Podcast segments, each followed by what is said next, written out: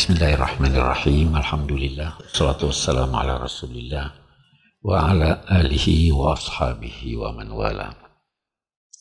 Bapak-bapak, ibu-ibu. Uh, kita sudah berbicara tentang dua pokok besar dari ajaran Islam tentang rukun Islam, rukun iman. Masih ada satu yang belum selesai. Kita belum bicara tentang akhlak. Uh, banyak cara untuk membentuk akhlak itu. Eh, yang pertama, lakukan dulu apa yang dinamai takhalluk.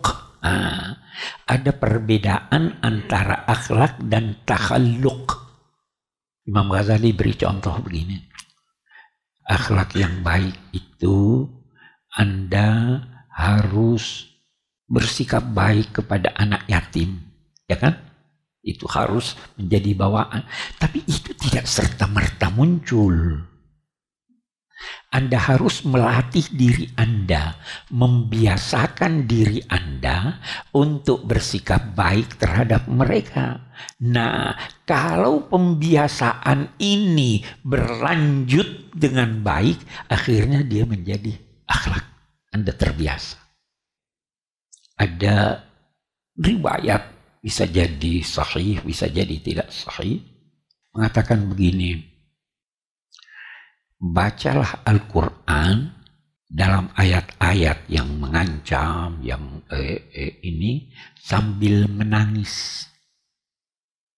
Kalau kamu tidak bisa menangis, maka paksa-paksakanlah dirimu menangis. Hmm. Biasakan diri. Jadi pembiasaan itu adalah salah satu cara yang paling baik untuk membentuk akhlak. Anak-anak kita itu begitu. Saya teringat ada orang tua selalu kalau makan itu dia pakaian. Dia selalu tegur anak-anaknya. Anaknya kalau mau makan biasa pakai singlet saja ini, ini eh, pakai baju dulu anak-anaknya sekarang ini tidak pernah makan tanpa pakai baju. Karena sudah terbiasa, terbawa ini kebiasaan. Itu sudah secara otomatis sudah jadi akhlak. Karena pembiasaan kita sekarang ini melakukan pembiasaan yang tidak berkaitan dengan akhlak baik sehingga akhlak anak-anak kita atau akhlak kita itu buruk karena kebiasaan yang kita lakukan tidak atau bukan berupa akhlak yang baik. Jadi mutlak ini pembiasaan. Yang kedua, keteladanan. Bapaknya begitu, ibunya dengan bapaknya terus bertengkar. Ya anaknya kan begitu. Oh itu eh, keluarga itu senang musik. Nah, anaknya terbawa keteladanan. Jadi apa yang dilakukannya itu membentuk kepribadiannya karena keteladanan yang dimulai dari titik demi titik. Biasanya akhlak itu terbentuk sedikit demi sedikit tanpa disadari, nanti disadari kalau sudah besar. Sama penyakit. Ya. Sakit, oh, ini sakit kepala aja, apa-apa nih. Nah, nanti kalau sudah ini eh rupanya udah jadi kanker dia. Kita kembali yang ketiga, lingkungan. Lingkungannya baik atau tidak? Eh, saya, saya baru haji, saya selalu berkata pada jemaah yang sama saya. Saya bilang, coba lihat kita di Mekah, di Medina ini. Masya Allah, bangun sebelum subuh. Ya, hampir tidak ada orang kalau jemaah haji itu yang tidak bangun sebelum subuh. Kalaupun ini dia pasti pergi ke masjid sholat subuh walaupun jauh-jauh. Lingkungan mendorong sehingga terjadi Akhlak. Kembali ke Indonesia biasa sampai di Jeddah sudah tidak salat subuh. Iya kan?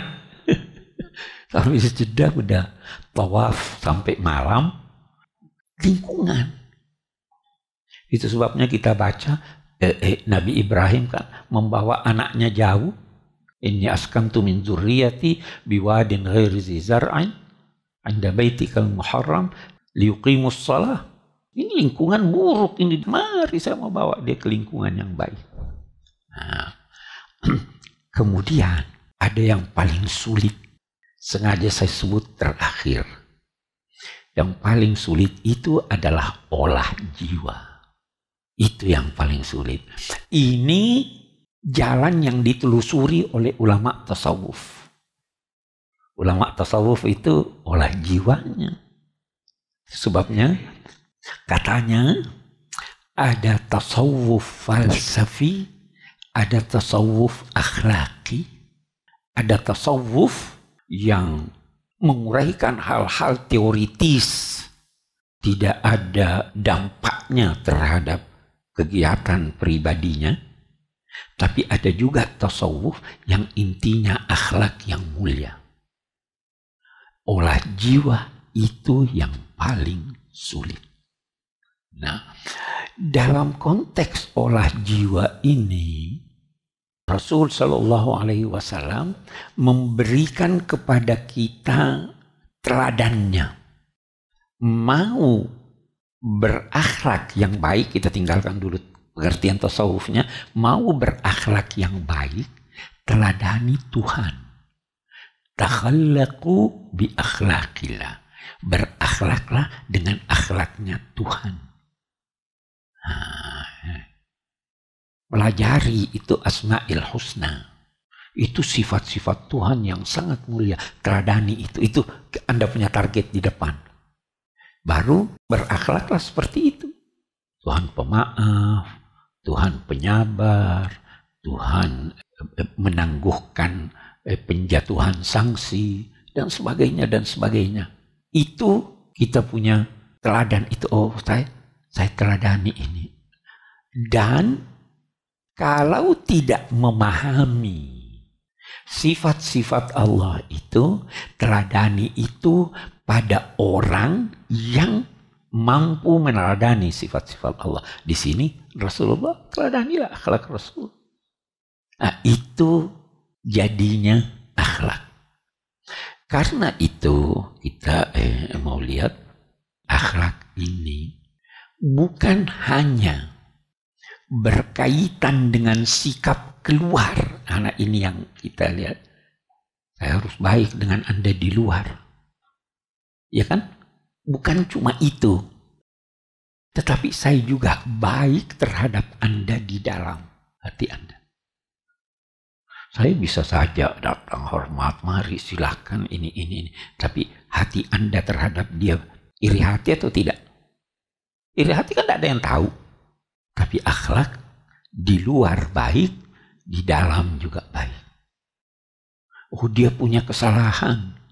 Udah, saya pura-pura nggak tahu aja. Tetapi saya bersangka buruk pada dia. Jadi bukan cuma keluar, tetapi ke dalam juga. Itu Nabi Shallallahu Alaihi Wasallam pernah satu ketika eh, datang seorang yang begitu jahat kepada beliau. Begitu jahat kepada anak-anak beliau. Sehingga beliau mengatakan siapa yang bertemu dengan dia, dia bisa dibunuh. Nabi halalkan darahnya. Sudah luar biasa. Suatu ketika orang itu datang mau minta maaf pada Nabi. Nabi diam mendesak maafkan saya wahai Nabi.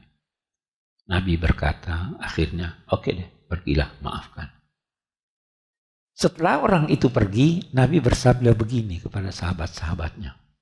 Hei, tadi itu saya sengaja diam supaya ada salah seorang dari kamu memenggal lehernya. Sudah, sudah terlalu oh, bejat orang itu. Terus kata sahabatnya, Hai Nabi, kenapa kamu tidak berikan kepada kami isyarat dengan matamu? Apa kata Nabi? Oh seorang Nabi tidak wajar memberi isyarat-isyarat mata di hadapan. Ah, coba lihat. Itu, itu akhlak, itu yang kita teladani, akhlak Nabi yang seperti itu. Kita tidak mau pura-pura di depan ini, tapi hati karena itu, karena itu.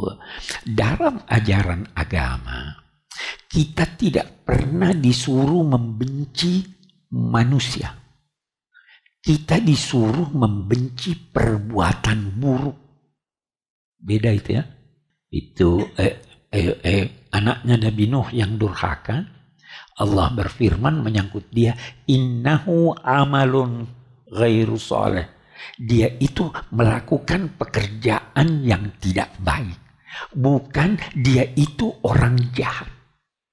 Jadi yang kita tidak sukai itu perbuatannya bukan sosoknya.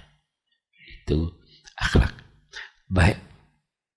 Kita turun dulu sebelum kita naik ke tasawuf.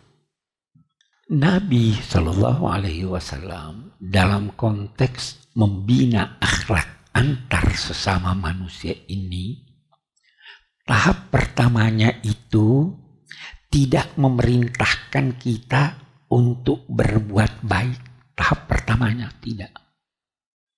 Yang beliau perintahkan jangan berbuat buruk. Ah. Tidak usah dulu berbaik sama dia. Hampir semua nasihat Nabi itu didahului oleh kata la.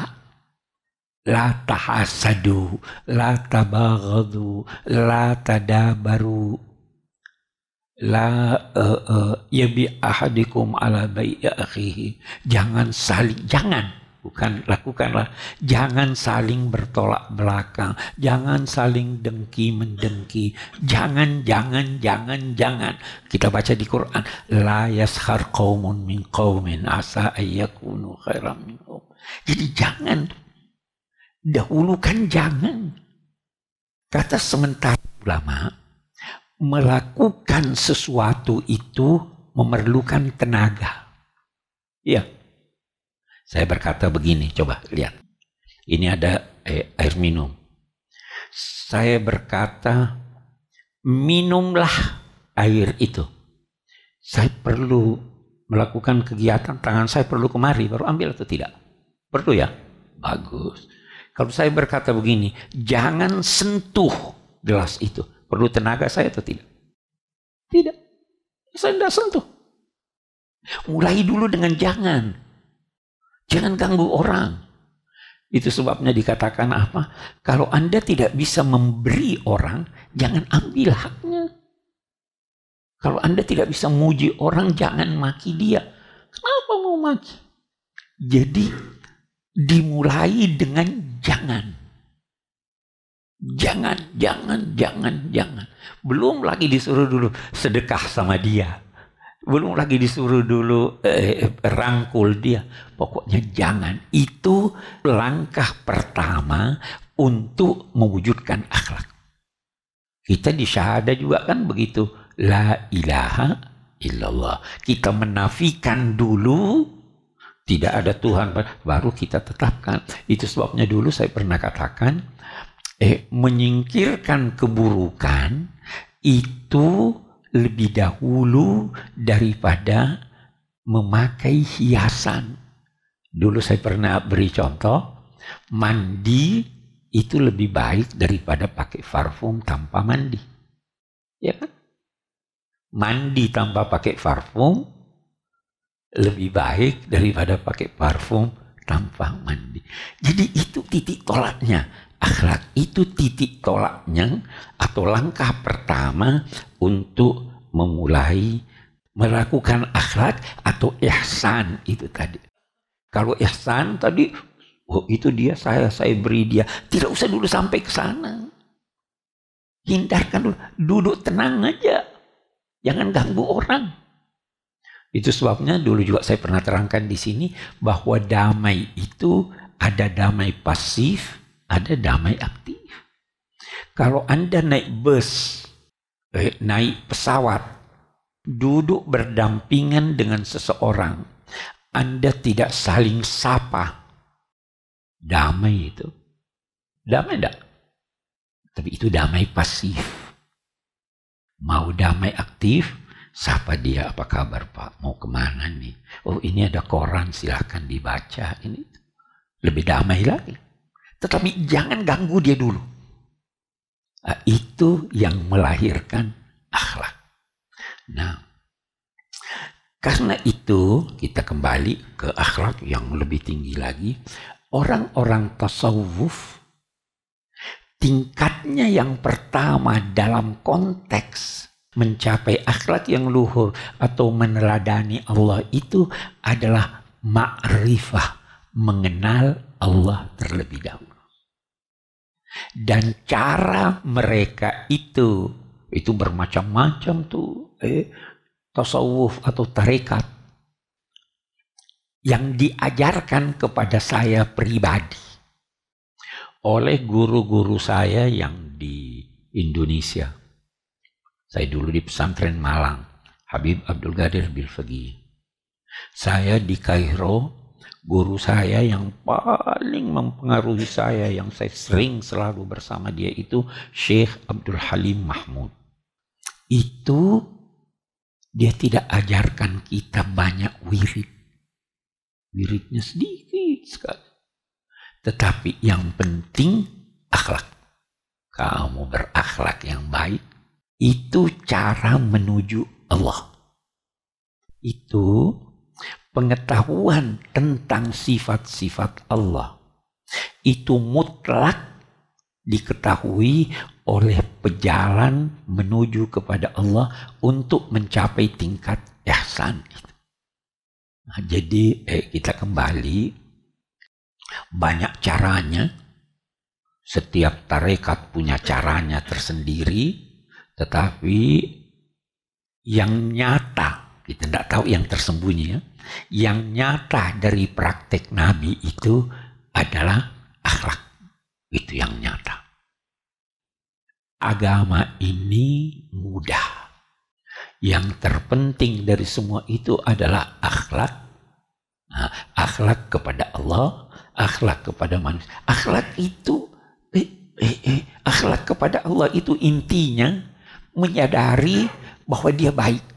Nah, bisa tidak Anda melakukan terhadap manusia bahwa eh, ini baik ini? Kalau Anda beranggapan atau jangan jauh-jauh dokter, nah, dokter, Anda pergi berobat pada dokter, Anda anggap dia baik ya. Dia suruh Anda minum pil pahit, mau enggak? Oh jahat nih dokter, dia kasih pil pahit. Anda, Anda terima. Anda bersangka baik pada dia. Bersangka baik pada Tuhan. Kenapa? Oh, saya kok kena musibah nih? Sangka baik atau tidak? Oh, eh, saya kok diberi rezeki yang terbatas? Sangka baik atau tidak? Itu ada ulama-ulama tasawuf yang sampai-sampai sedemikian sedemikian eh, dalam sangka baiknya pada Tuhan sehingga dia menyerahkan segala sesuatu pada Tuhan. Ada satu orang itu dalam kitab-kitab tasawuf, ada satu orang lagi tenggelam. Terus ada temannya bilang, saya nggak bisa bantu kamu, tunggu saya pergi panggil orang, bertahanlah. Bilang, tidak usah panggil orang, Tuhan nanti yang ini, apa yang diputuskan buat saya. Jadi dia sudah tawakalnya tanpa usaha. Kenapa? Karena dia sangka baik sama Tuhan. Nah, itu sebabnya juga dalam ajaran agama salah satu yang paling penting dalam konteks hubungan dengan Allah adalah bersangka baik terhadap Allah. Itu juga nanti dalam konteks manusia sangka baik sama manusia. Carikan pembenaran bagi apa yang dilakukannya. Nah, itu akhlak yang baik. Oh itu itu dia dia uh, saya, saya, saya ucapkan salam, dia tidak jawab salam saya. Dasar sombong. Ya kan? Bisa tahu? Tapi kalau Anda das, bersangka baik, oh dia tidak lihat saya. Dia tidak dengar saya. Hal pertama yang ditanamkan oleh iblis kepada manusia adalah sangka buruk terhadap Tuhan. Itu hal pertama. Eh, Al-Quran Tuhan tidak melarang kamu memakan buah pohon itu kecuali karena Tuhan tidak mau kamu menjadi malaikat atau kamu kekal. Sangka buruk ditanamkan pada Tuhan. Sangka baiklah pada Tuhan. Itu terhadap baik Tuhan. Manusia juga sangka baik dulu terhadap manusia. Jangan bersangka buruk kecuali kalau sudah terbukti sedemikian banyak kelakuannya yang buruk, itu pun jangan benci manusianya, tapi benci perbuatannya. Itu dasarnya akhlak, itu yang diajarkan oleh Nabi Shallallahu Alaihi Wasallam.